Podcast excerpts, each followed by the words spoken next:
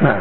يوجد امرأة توجد امرأة أفطرت من رمضان قبل الماضي سبعة أيام لوجود حيض صامت منها أربعة وبقي ثلاثة. ثم أتى رمضان الماضي فوضعت حملا كان في بطنها وأفطرت منه 26 يوم.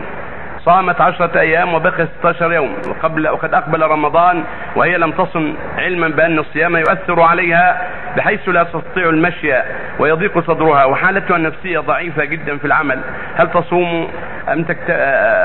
أو تكفي ترفع الكفارة؟ لا لا عليها صيام لكن يؤجل. إذا كانت عاجزة الآن يؤجل عليها بعد رمضان حتى تجد القوة. فتصوم بقية الأيام الأولى ثلاثة أيام اللي عليها ثم تصوم بقية الأيام التي عليها من رمضان القريب. وهذا هو الواجب عليها. فاتقوا الله ما استطعتم يقول سبحانه ومن كان مريضا أو على سفر فعده من أيام أخرى. وإذا كانت أخرت ذلك للعجز أخرت الثلاثة للعجز ما ما عليها اطعام وإن كان تساهلا فعليها صاع ونصف عن كل يوم نصف صاع عن الثلاثة التي بقيت من العام الماضي.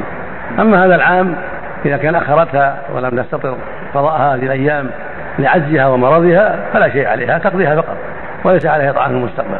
نعم. هناك بعض الناس يضعون أموالهم في البنوك خارج المملكة وحيث أن هذه البنوك تعطي فوائد في كل الأحوال فيرى بعض الناس أن أخذ هذه الفوائد والتصدق بها في الدول الدول الإسلامية الفقيرة كبناء مساجد وبناء المستشفيات والصدقة بدلا من تركها لهذه البنوك التي تقدمها آه، لدول غير إسلامية.